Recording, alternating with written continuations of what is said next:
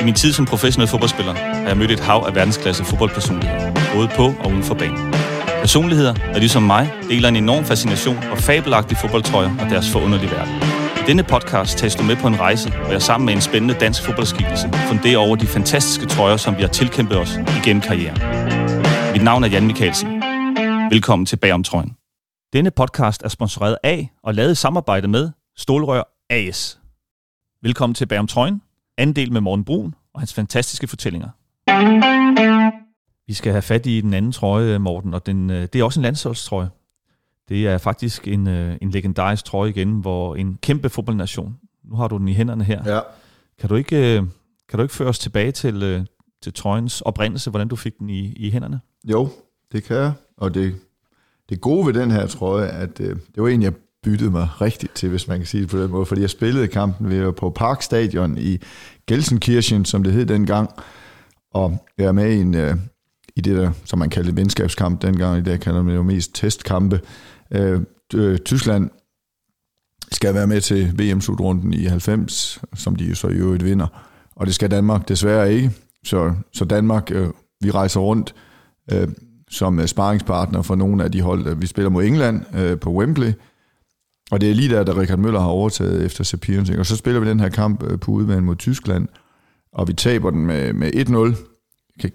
Det er Rudi Føller, der, der scorer målet. Beck. Und Klinsmann hätte jetzt freie Bahn, genau wie Völler, der rackert und zackert. Und muss sich da Zweier den, da wäre der ist drin. Jawohl! Jawohl, 1 zu 0. Schön gemacht von Jürgen Klinsmann und von Rudi Völler. Jeg spiller hele kampen.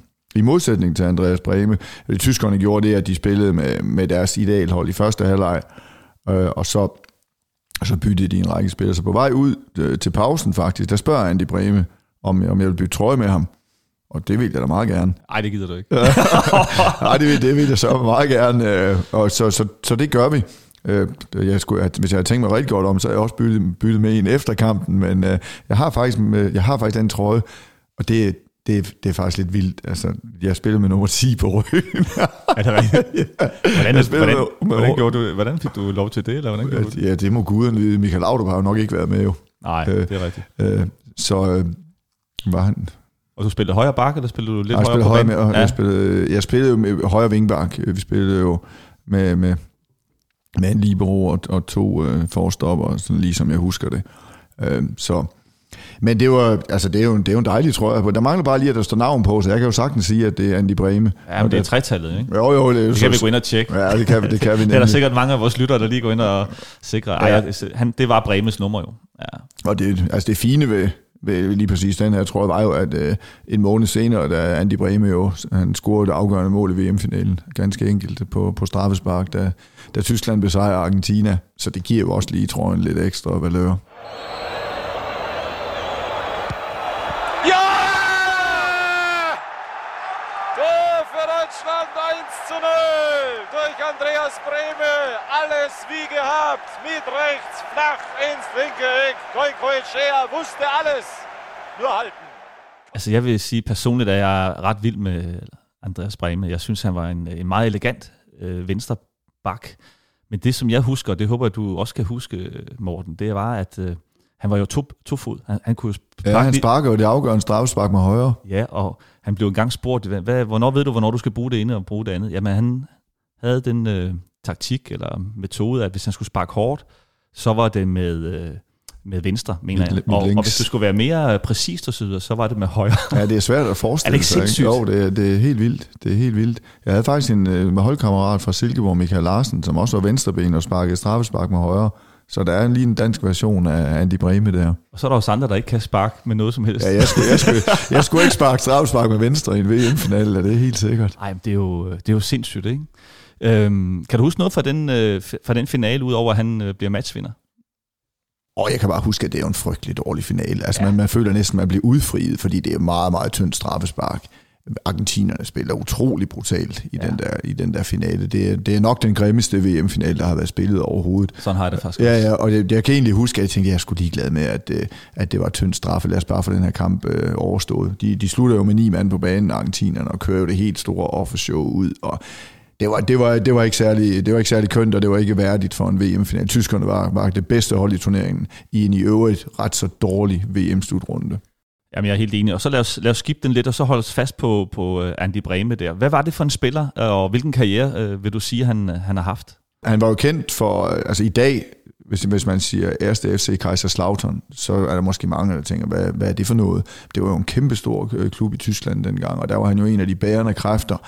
Og dengang var der jo ikke mange, der skiftede væk fra den tyske Bundesliga. Det var næsten kun den italienske Serie A, de store klubber dernede, der kunne lokke de her store spillere fra den tyske Bundesliga væk. Men der var jo sådan lige netop øh, Inter Milan, som satsede på en trio af de aller, allerbedste tyske spillere. De havde Lothar Matthäus, midtbane Dynamo, så havde de Andy Breme, som var forsvarsspiller, som var ganske rigtigt, som du siger, venstre, venstre bak, det er det meste af hans tid. Og så er det Jürgen Klinsmann, som, som angriber. Over for dem stod jo så AC Milan, det andet Milano-hold, som satsede hollandsk, som havde øh, øh Rud Gullit og Frank Rijkaard øh, og Marco van Basten på holdet, og wow. det, det var jo de bedste, det var de to stærkeste hold i Europa på det tidspunkt.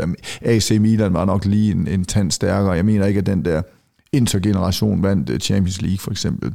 Nej, det det men, men altså, det var jo virkelig. Og i de år var vi faktisk med Silkeborg på træningslejr i det nordlige Italien, og dengang var det, der var det sådan et fast indslag på vores, øh, på vores træningslejr, at, øh, at søndag eftermiddag, der, der kørte vi til Milano for at se fodbold. Så jeg har set både det her Milan, AC Milan hold spille, jeg har set Marco van Basten score hat og så har jeg set uh, Inter spille, og de vandt begge to. Inter kamp, jeg kan ikke lige huske, hvem det er, mod de bagud 0-1 et langt stykke hen ad vejen, og så scorer Jürgen Klinsmann til 2-1, og Jürgen Klinsmann, uanset hvor Jürgen Klinsmann kom hen, så var han jo vanvittigt populær. Jeg kan huske, jeg har læst et sted, at Andy Bremer og Lothar Matthäus, de sådan sagde i et eller andet stille øjeblik, at vi har været her i, i tre år, og så kom Jürgen, og efter et halvt år, der kunne Jürgen tale bedre italiensk end os, og han havde dobbelt så mange venner. Ja, jo. han var lidt mere udfarende, tror jeg. Ja, men lige nøjagtigt. Han var meget mere ekstrovert på ja. alle måder, ja. og han er også totalt likable. Ja, jeg vil sige, han, øh, han var jo selvfølgelig også en, en, øh, en topscorer af, af Guds nåde, virkelig dygtig, og, og, og fik også en kæmpe karriere. Ikke? Jeg tænker, at Andreas Breme øh, måske har lykkes mere på, på banen end, end udenfor. Jeg har i hvert fald øh, læst mig til, at, at han har øh, haft noget, noget skidt kørende med noget konkurs og så videre efter hans karriere. Det er selvfølgelig super ærgerligt. Øh, han virkede som en ekstremt sympatisk øh, spiller. Var det ikke også dit indtryk? Altså, jeg ved godt, at, at jo, du måske jo, lige har snakket med ham et par gange, men han virkede ekstremt likable også, øh, Andy Bremen. Det var jo ikke sådan en, en, en sådan en tysk forsvarsspiller, som eksempelvis Jürgen Kohler. Berthold. Berthold, der sådan bare sparkede folk ned. Det var jo slet ikke hans spil. Han var jo sådan og ikke Beckenbauers niveau, men, men sådan, han var en spillende forsvar, helt helt, og så havde han jo det her giftige, giftige venstreben, og så i øvrigt jo også højre ben, som han bare sparker straffespark med. Så han var en rigtig, rigtig elegant forsvarsspiller, Andy Bremer, og det er også en spiller, som jeg... Altså sådan en spiller som Lothar Matthäus delte jo også vandene. Øh, meget, ja, meget hård spiller, og også sådan kontroversiel, og sådan husker jeg slet ikke, at der var noget med, med Andy Breme på noget tidspunkt. Jeg var slet ikke klar over det, som du har fortalt mig her, at, øh, at han var at han er gået altså delvist i hundene, og det er selvfølgelig altid trist, men altså fodboldspillere er jo også mennesker og bliver ramt af livet. Morten, øh, vi skal til en, et segment, som, som jeg holder meget af i vores podcast. Det er jo, det er jo stålet, og den, den laver vi jo i samarbejde med, med Stålrøg AS, vores, øh, vores partner. Og øh, jamen, vil du gerne forklare selv, hvem, øh, hvem du kommer i tanke om, når man øh, lige trykker dig lidt på maven, og så siger, hvem, hvem, hvem tænker du som en spiller, der virkelig gik til den og, og var hård? Måske endda mere end hård.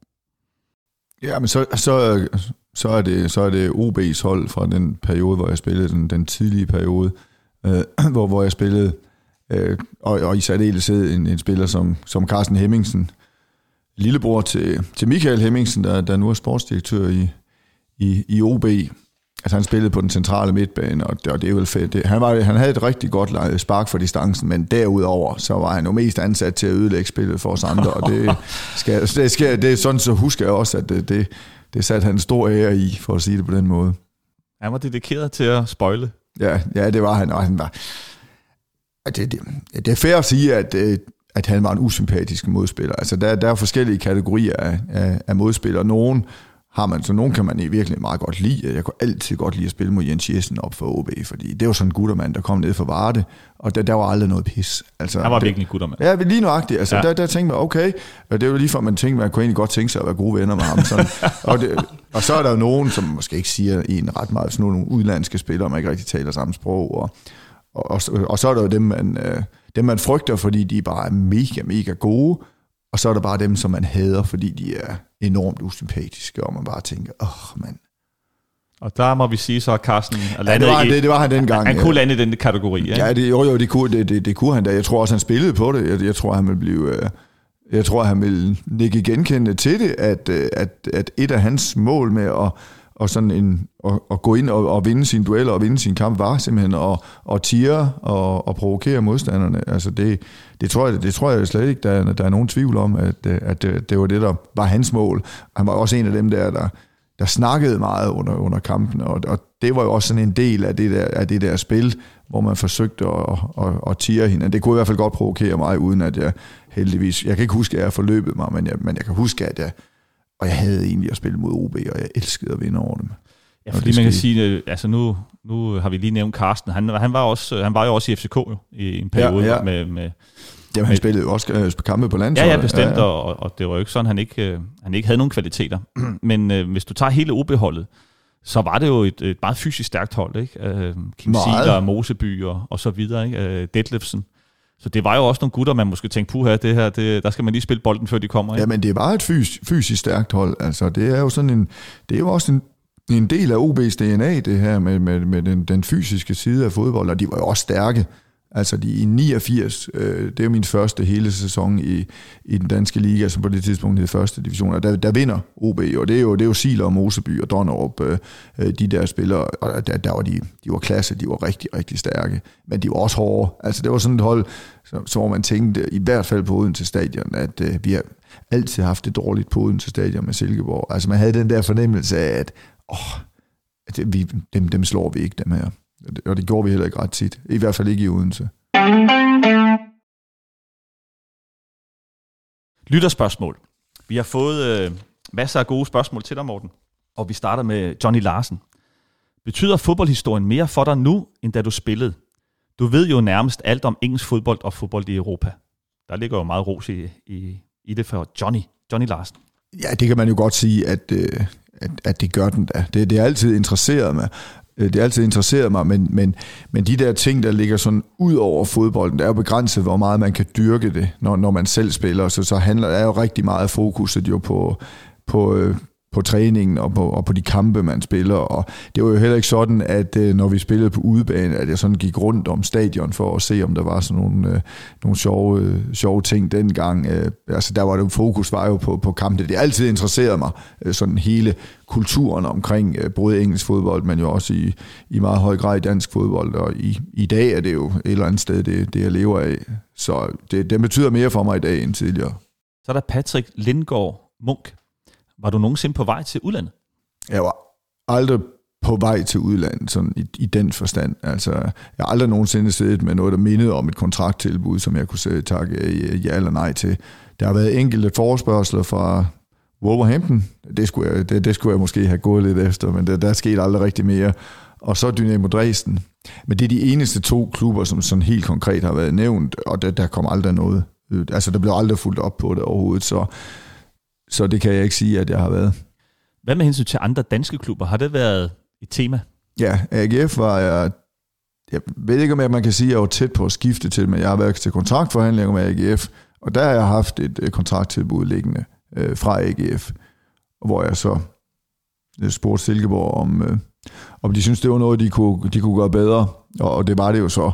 AGF var heller ikke øh, et stort hold på det tidspunkt. Det er jo stadigvæk en stor klub. Altså, jeg boede i byen, og, og har jo efterfølgende i dag en, en, en anden fornemmelse af AGF. De er også et andet sted i dag. Det, det var ikke dengang, så, ja, så skulle jeg jo have troet på, at jeg kunne være med til at løfte AGF, fordi det var, vi var simpelthen vi var bedre end AGF i op igennem 90'erne, så det ville jo på en eller anden måde have været lidt, lidt, et lidt underligt skifte at lave. Hvad årstal taler vi om her, morgen?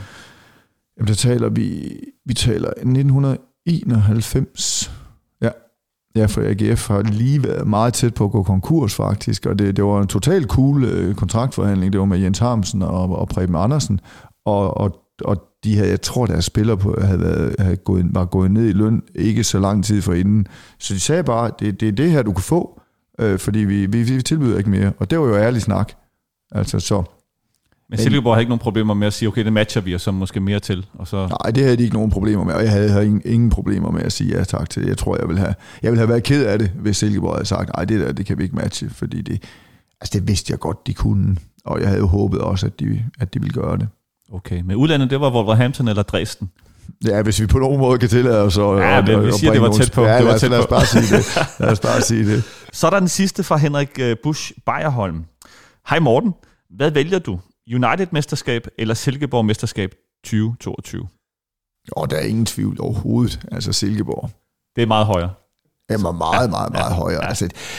Altså, Altså, United, er, er det blevet, altså, der, der er jo mange øh, jeg kommentatorer, jeg, jeg ved også godt, at så bliver Væve øh, udsat for, at han var Brøndby-fan, og Per Frimand bliver udsat for, at han er det ene og det andet. Hvad med jer kommentatorer? Altså, er det, er det en ulempe, at man nogle gange siger men, øh, åbent, ligesom du har gjort, jamen jeg er mest United-fan af alle hold i, i England, og så bliver man ligesom helt tiden beskyldt for, at man holder mm. med dem. Mm. Ja, vi bruger det jo aktivt, øh, når vi, når, vi, når, vi har, når vi har studier. Der var det jo vores mål at lave den samme stemning, som vi ved, at, at, at der er rigtig mange af vores seere, som samles omkring øh, kampen, og som så er det der banter, det der lir med, hvem man holder med, det er jo en kæmpe stor del af det at se, at se engelsk fodbold sammen. Så der vil vi gerne sådan genskabe den stemning i studiet. Så der må jeg gerne være Manchester United-supporter. Mikkel Bischoff må gerne holde med Manchester City. Claus Thomsen, øh, som var på hos os i, i en del år, måtte gerne holde med, med Everton. Men øh, når vi kommenterer, så må vi ikke. Og jeg kan godt forstå, at folk har lidt svært ved at, ved at lave den der skældning Øh, men, men, men det er jo den helt afgørende skældning for os. Altså i det øjeblik, øh, jeg kommenterer Manchester United, eller Silkeborg for den sags skyld, så gør jeg det simpelthen gennem et fodboldfilter, hvor jeg siger, okay, øh, det, og det kan jeg sagtens, altså. Men selvfølgelig er der nogen, som føler, at de hører noget andet, og det kan jeg, det, jeg kan godt sætte mig ind i det, hvis det er folk, der er meget øh, dedikerede fans af typisk Liverpool, øh, at de så måske tænker... Jeg har at, Peter Kjær, ikke? Ja, ja, men det har jeg også. Og Jan Han er også Silkeborg, og Jan Mølby. Og så, ja, ja. Men altså, det, det er da helt klart mest... Uh, Manchester United er også blevet mindre med årene. Altså, jeg, altså for at sige det rent, altså, jeg er ligeglad med, hvordan det går Manchester United. Altså, det, det ændrer ikke på noget som helst uh, af, mit, af mit sådan, daglige, daglige liv, og det gør det det gør det i virkeligheden heller ikke med Silkeborg. Der er det bare en større glæde hos mig, og det er en stor, stor glæde for mig i øjeblikket, hvordan det går Silkeborg, for jeg kender så mange mennesker derude, øh, og, og, og vil gerne have, at det, at, det går, at det går dem godt. Men altså, hvis Silkeborg ikke kommer, ikke kommer i, slut, i mesterskabsslutspillet, altså jeg kan sagtens sove den nat. Altså det, ingen, altså det ændrer ikke noget for mig. Ej, det håber jeg ikke, uh, Nej, nej, men, ja. uh, men det, jeg kan jo, altså nogle gange kan jeg jo virkelig undre mig, når, når jeg, når jeg sådan med, med, en, med en vis vantro må konstatere, at det rent faktisk betyder noget for en eller anden familiefar fra Albertslund, om et eller andet hold over i, i Liverpool, de har vundet en eller anden kamp. Ja. Altså nogle gange må jeg virkelig tage mig selv i sådan at, at slå en latter op, øh, fordi jeg kan, ikke, jeg, jeg kan simpelthen ikke forstå det. Jeg kan, kan ikke sætte dig ind i det, vel? Nej, det kan jeg ikke sætte mig. Jeg kan bedre sætte mig ind i, at øh, der er folk fra Brøndby, som føler noget for deres klub, Brøndby IF, eller folk fra Aarhus, som føler noget for AGF. Men det der med også at tage sådan en eller anden katalonsk historisk smerte på sig, når FC Barcelona taber til Real Madrid, når man er en, en person fra lille Danmark og bare bor i et parcelhus et eller andet sted. Ja, for eksempel. altså det, jeg, jeg kan ikke sætte mig ind i det, men, men jeg anerkender jo også, at, at de der følelser er jo, en, er jo med til at forme det job, som jeg er så heldig at have, øh, fordi det er jo de samme mennesker, der, der ser fodbold i fjernsynet, og forhåbentlig køber nogle af, øh, nogle af mine bøger. Så, men jeg kan bare ikke sætte mig ind i det. Jeg kan ikke følge det. Men det er en fed overgang nu, fordi øh, Silkeborg, som jeg også synes spiller noget fremragende fodbold, jeg har været på det nye stadion, det er virkelig en god oplevelse at være på, på stadion. Det er jo dem, vi skal slutte af med. Ja. Og du, øh, du har valgt at have egentlig to trøjer med i den blok. Den ene trøje er en FCK-trøje, med en tidligere holdkammerat på ryggen, og så selvfølgelig din testimonial Silkeborg-trøje. Kan du ikke stille og roligt bare give lytterne og jeg et indblik i sådan de største ting fra din Silkeborg-tid? Højdepunkterne, lavpunkterne, og sådan hele den følelse af, din oplevelse af at have været med i så mange år i Silkeborg. Jo, man kan sige, der er, altså når jeg tænker tilbage på Silkeborg-tiden, så er der fire, fire højdepunkter. Og den, øh, de to største, de relaterer sig faktisk til undgåede nedrykninger. Og, og det forsøger jeg altid at, at gøre folk begribeligt, hvor stort det er at undgå nedrykning. Jeg kan faktisk godt have en lille smule ondt af dem, der altid har vundet en masse mesterskaber. Jeg er glad for, at jeg har vundet et, øh, men, men de kender slet ikke øh, fornem. Har du prøvet at undgå nedrykning i sidste spillerunde? Eller sådan Nej, noget? ikke på den måde, men jeg har haft en periode efter mange gode år i AB, hvor vi faktisk havde en rigtig dårlig sæson. Øh, apropos øh, trænerskifte og sådan lidt uro, så, øhm, så var vi ved at rykke ud, men vi fik reddet os lidt før en, en sidste spilledag. Ja, okay. Men der var en lettelse uden lige, da vi ligesom var sikre. Ja, altså det bedste, jeg har oplevet ubetinget i Silkeborg IF, det er, da vi er ved at, og vi, vi skal spille to playoff-kampe. Det er der, der, da Superligaen bliver lavet, der ændrer man det fra en kalenderturnering til det, vi kender i dag, hvor man spiller fra, fra sommer til sommer. Så der er en, en halv Superliga-sæson i foråret 91, hvor øh, det, det hold, der sluttede sidst og rykkede ud, det var IKAST. Det hold, der blev sluttet næst sidst, det var også skulle spille to kvalifikationskampe mod vinderne af den næstbedste række. Og vi skal spille mod Ben 1909, og vi taber 4-3 på hjemmebane. Så vi skal jo derover vinde med to. Øh, det var, det var jo udbanemål, talt dobbelt ved, ved, ved lige mange mål, så, så det er jo opgaven. Man kan selvfølgelig også vinde 5-4, men det er jo, det er jo sjældent, det sker. Og, og vi scorer øh, 8 minutter før tid. Ole Skov scorer et legendarisk mål i Silkeborgs historie. Og, og den der glæde og lettelse i omklædningsrummet efter kampen, jeg har aldrig oplevet noget lignende.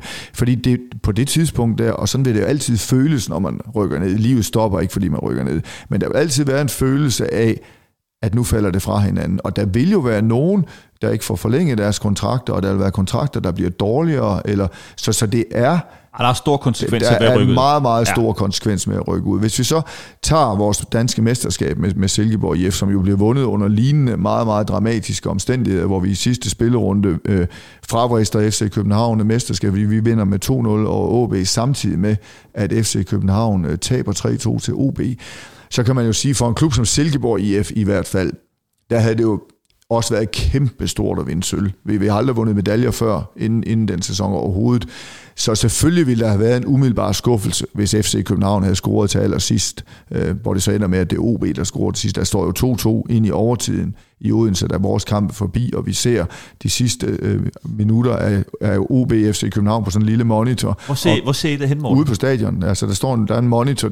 Dengang Ude var på der, banen? Nej, bag ved målet. Okay, bag ved målet. Ja, der, der står vi alle sammen og kigger på, på live-billederne fra, fra Odense, og så scorer UB så på et kontraangreb, men hvis FC København scorer der, så er det jo, så det bliver jo, det har jo, det jo været ligesom der Schalke 04, de, de står, står der på deres stadion Ja, og får meldingen fra Hamburg. Jeg havde faktisk Ebbe Bayern inde har og fortælle om det. Der ser det jo nede på trænerens, altså nede på Hub Stevens kontor. Ja, Er de nogle spillere, der ser det, Det øh, live ske? Og det er jo, altså, da, da Ebbe er inde, han er stadig påvirket af det. Ja, men det er også helt vildt. Og jeg anerkender selvfølgelig også, at det har været en stor, stor skuffelse for os, men det havde bare ikke haft nogen øh, konsekvens for klubben som sådan, så skulle vi bare have deltaget i UEFA-koppen i stedet for Champions League-kvalifikationen, og de der, de der ting, altså der var ikke noget sådan strukturelt i klubben, der var på spil Det vil der. være en skuffelse, men det vil ikke være en katastrofe. Nej, det er fuldstændig rigtigt. Det er fuldstændig rigtigt. Så derfor så husker jeg øh, de der kampe mod B909. Der er to slags Silkeborg-spillere. Dem, der var med mod B909, og dem, der ikke var.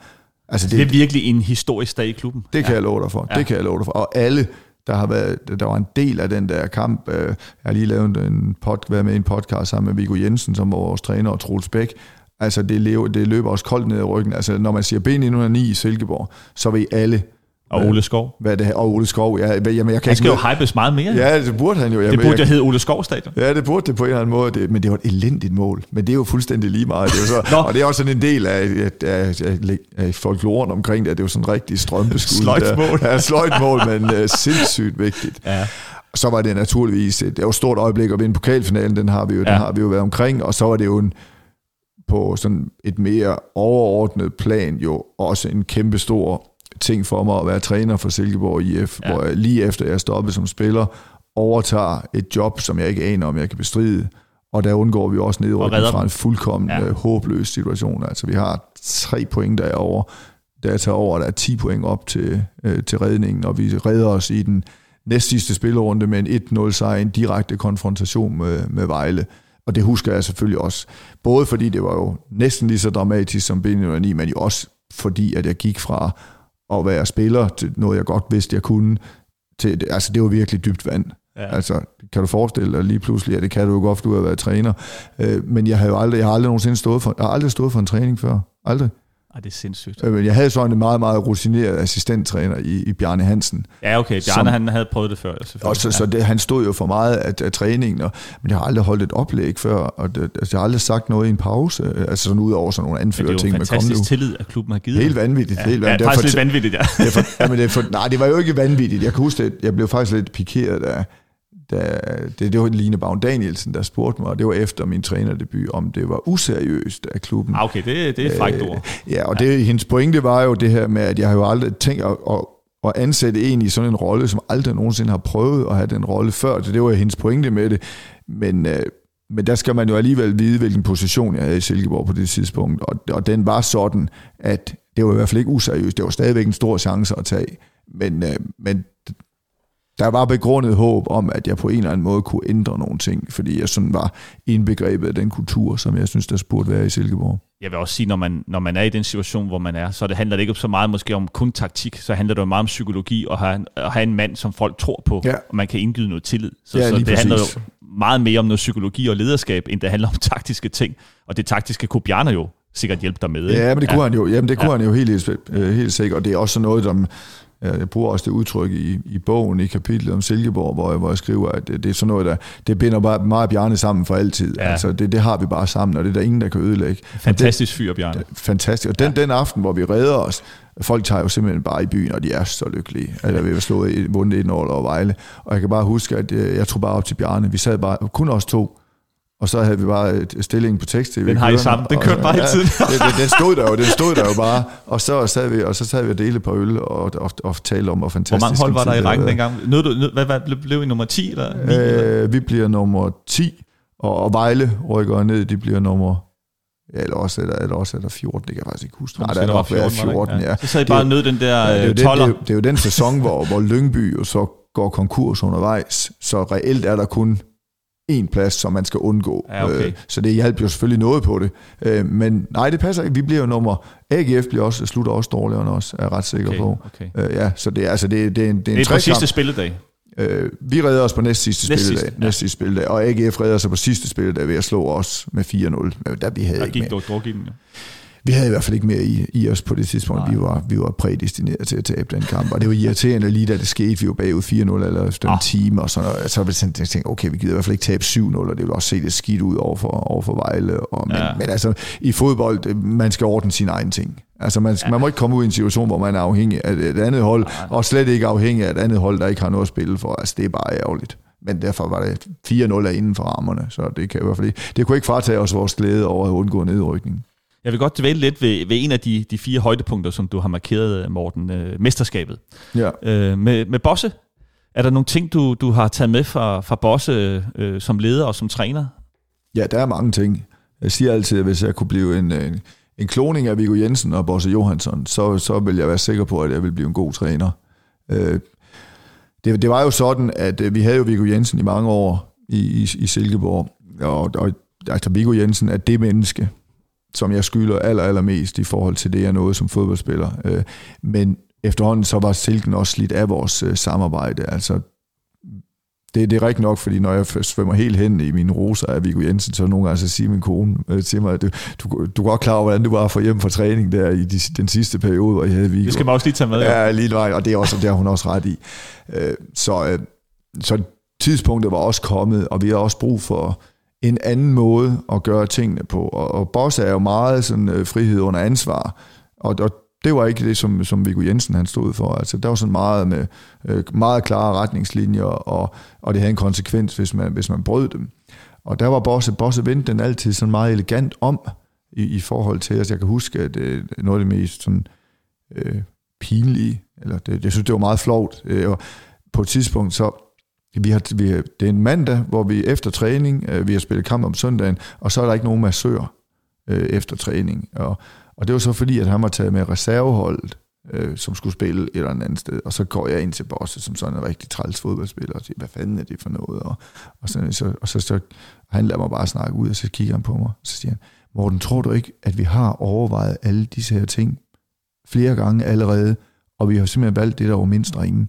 Altså sådan, og så står jeg bare der fuldstændig afklædt, som om, at, øh, at jeg har henvendt mig til ham, som om, at han ikke var rigtig klog. Altså, og det var bare sådan rigtig, rigtig fint. Helt afdæmpet, og så luskede jeg bare ud med halen mellem benene. Og, og det var han rigtig, rigtig god til. At afmontere. Vi, vi taber den første øh, træningskamp, vi spiller 1-2 hjemme til Nørre Sundby.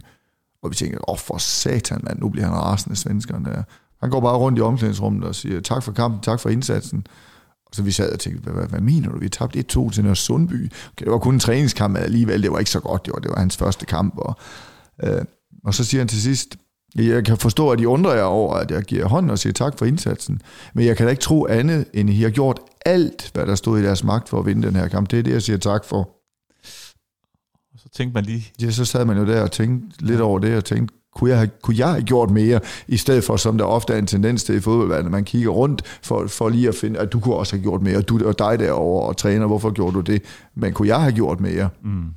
Ja, han, var, var, var fantastisk til det, til det der, Bosse Johansson. Jeg Helt husker, fantastisk. Jeg husker lige, da han blev landstræner, så var han på Gladsaxe Stadion og besøgte ja, AB og, og hvem vi så mødte. Men han kan i hvert fald huske, at han kom ind i vores kabine nemlig, og det, lader jeg, det, det der med at give hånd, det kan jeg nemlig mm. huske, fordi han gik rundt og gav hånd til alle spillere. Ja. Og øh, jeg tror faktisk, han kunne navnene på 90 procent. Det er en typisk kunde. Det var sådan et Bosse Johansson. Ja, og, det, og jeg er jo med på bagefter, at det er også lidt af en, et trick, men, men det virkede jo alligevel, fordi man fik jo indtryk af, at her der var en, der, der, der i hvert fald lige øh, ja, sagde pænt goddag, og, og vidste, hvem man var, og markerede sig. Det tingene må jo gerne være tillærte. Altså, det, der er jo ikke noget øh, gjort. Han kunne også nemlig også alle, altid navnene på vores koner og vores børn. Ligesom Ferguson. Ja, men sådan nogle små ja. ting der, ikke? Altså, i stedet for, når, når, når en træner siger, hvordan går det derhjemme, jamen så ved man jo godt, at han, han gider egentlig ikke at høre det.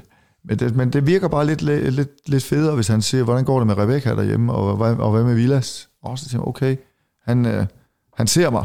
Altså, det, det er ikke uvæsentligt. Ja, det er lidt mere følt, ikke? Meget mere ja. der, og jeg ved heller ikke noget værre, når jeg ikke kan huske navnene på eleverne op på højskolen. Altså, jeg elsker dig, jeg elsker dig højt, jeg kan bare ikke huske, hvad du hedder, vel? Hvem er du egentlig? Ja. de virker ikke så godt din testimonial-kamp, er der sådan en, en ting, du kan tage med for det? Var det et stort smil på læben og, og sådan en, en følelse af kæmpe stolthed øh, at få den ære? Ja, det var det helt, helt, helt bestemt. Altså, det, og det kom, det er jo ikke, et, det var ikke sådan noget med en, en forhandling, hvor vi sådan siger, okay, så mødes vi der, så får du også en testimonial-kamp. Sådan er det aldrig med Silkeborg IF. Altså, de kom bare til mig og sagde, vi vil gerne lave en testimonial-kamp for dig.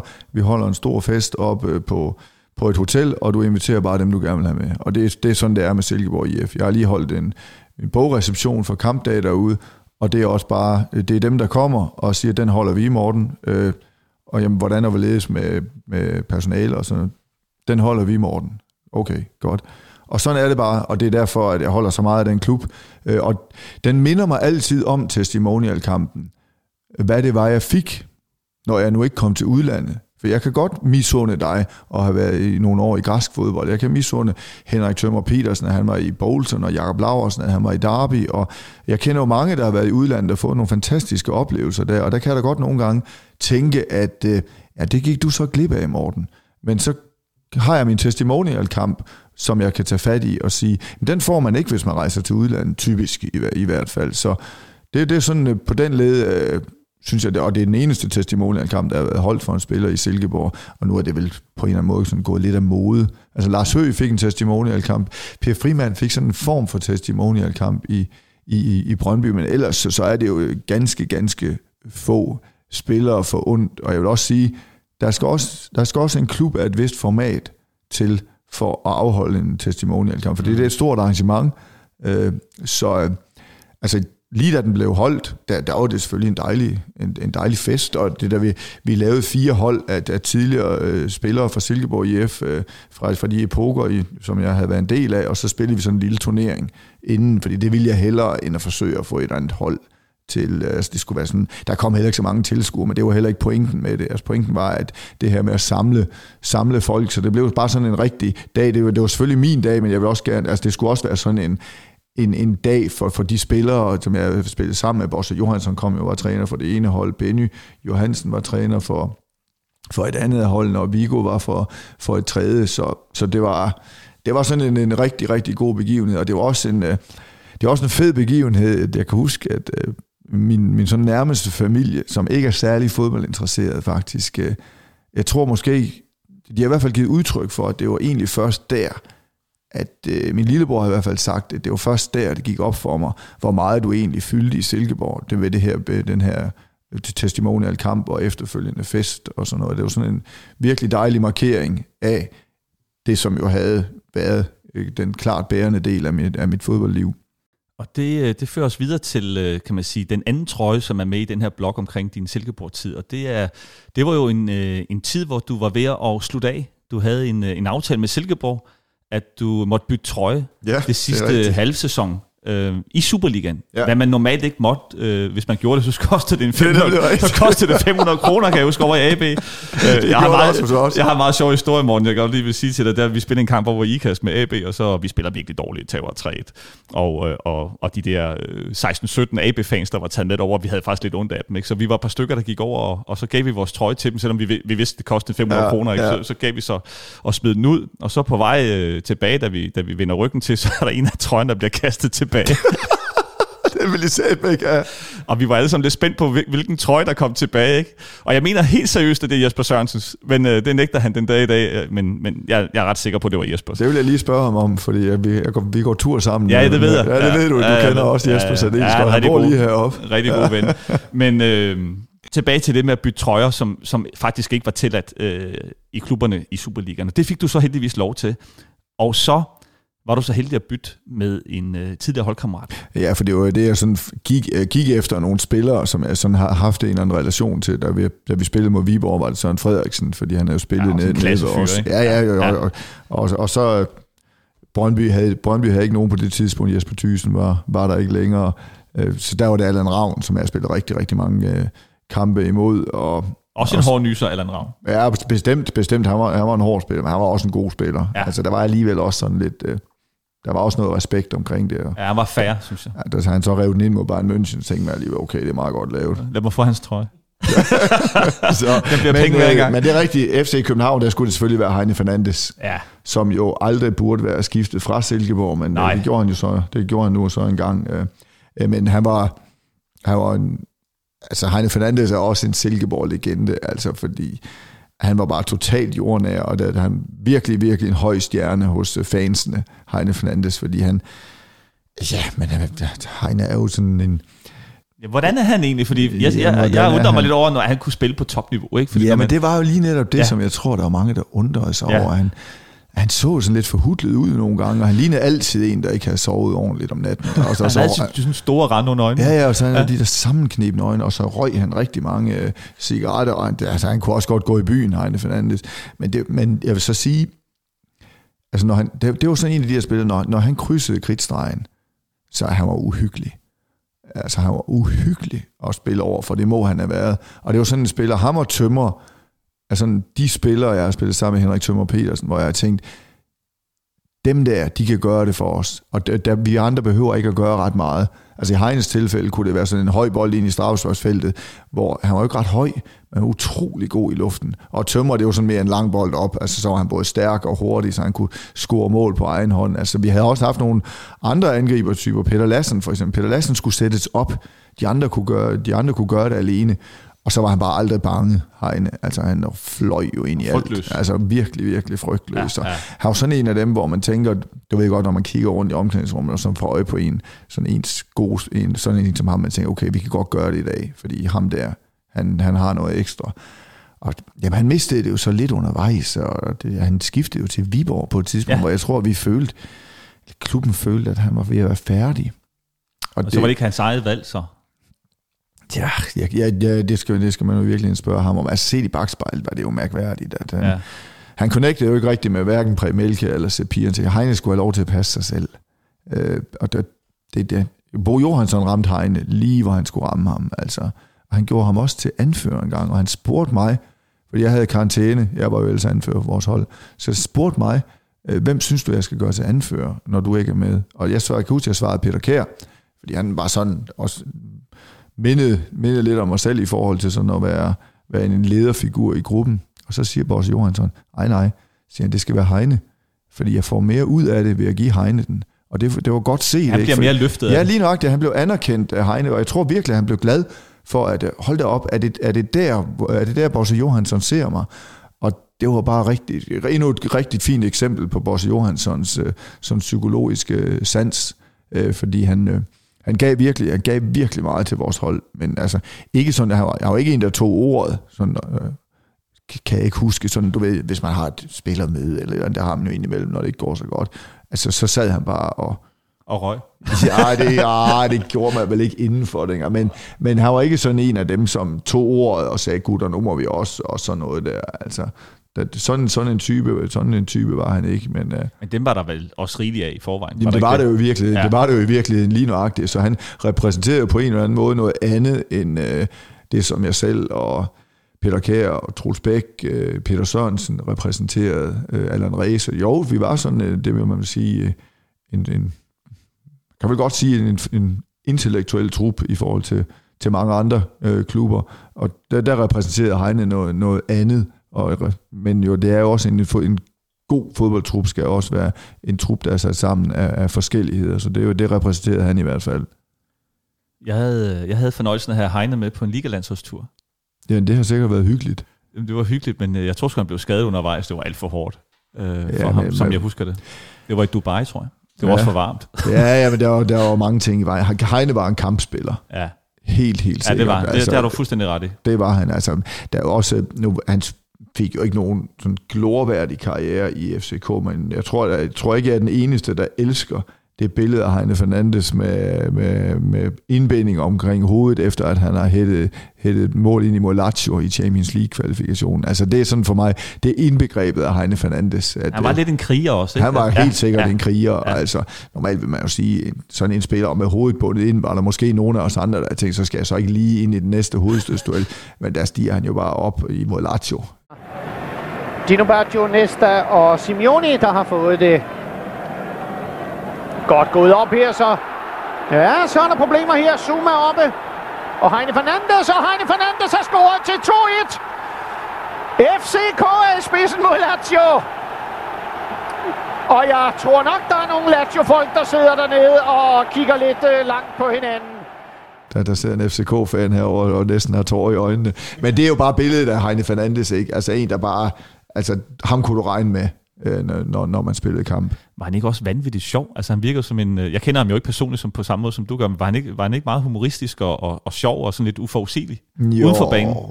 Mere stille, vil jeg Okay. sige. Ja, egentlig. Altså, de, Viborg-bilen, de kørte jo egentlig bare hjem Nå, okay, efter ja. tre. Ja. så, Det er klart, hvis de kører med det samme, så er det også svært at lære dem at kende. Ja, det, ej, men det, det, det, der var jo Ole Skov og, og Henrik Kasbjerg og, øh, og Hans Erfurt. Og vi, vi, vi, købte, jo- Viborg-drenge. ja, vi købte jo altid Vi- Viborgs bedste spillere de der år, hvor vi var gode, fordi det var sådan en rigtig god taktik. Fordi så holdt vi dem lidt nede, og vi, og vi fik en god spiller hvert år. Søren Frederiksen kom jo også fra, fra Viborg. Ja. Øh, og, altså, de var fint integreret i, i, i truppen, men de havde også deres eget liv oppe i Viborg. De gik jo sindssygt op i, i, i damehåndbold, som det hed dengang.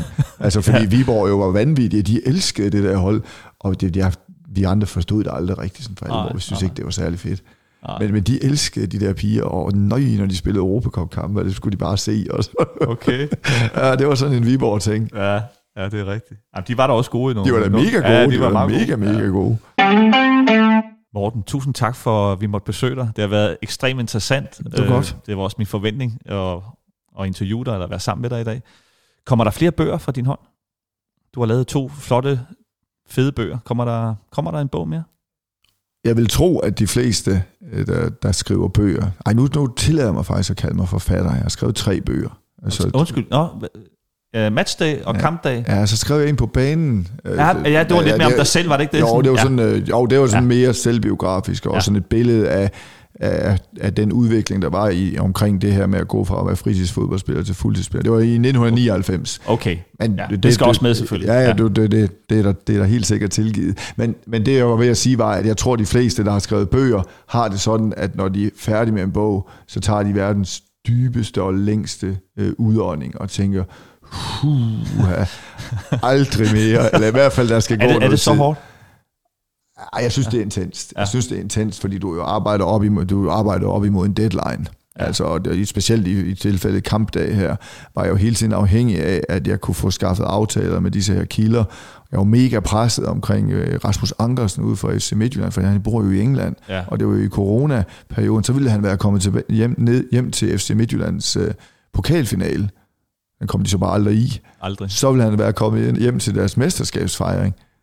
Det vandt de så heller ikke. Nej. Og så kom han så hjem til, da der var pressemøde, da de havde lavet den aftale, da Anders Holk Poulsen købte sig ind i FC Midtjylland. Han ville enormt gerne hjælpe mig, men han var bare, hans problem var, at han skulle i karantæne, hvis han tog, han kunne ikke tage hjem for, bare for at møde mig. Nej, så skulle han i anledning mere 14 end det. dages karantæne, ja. når han kom tilbage til England. Han bor jo i London, og ja. jeg ville bare så gerne have ham med.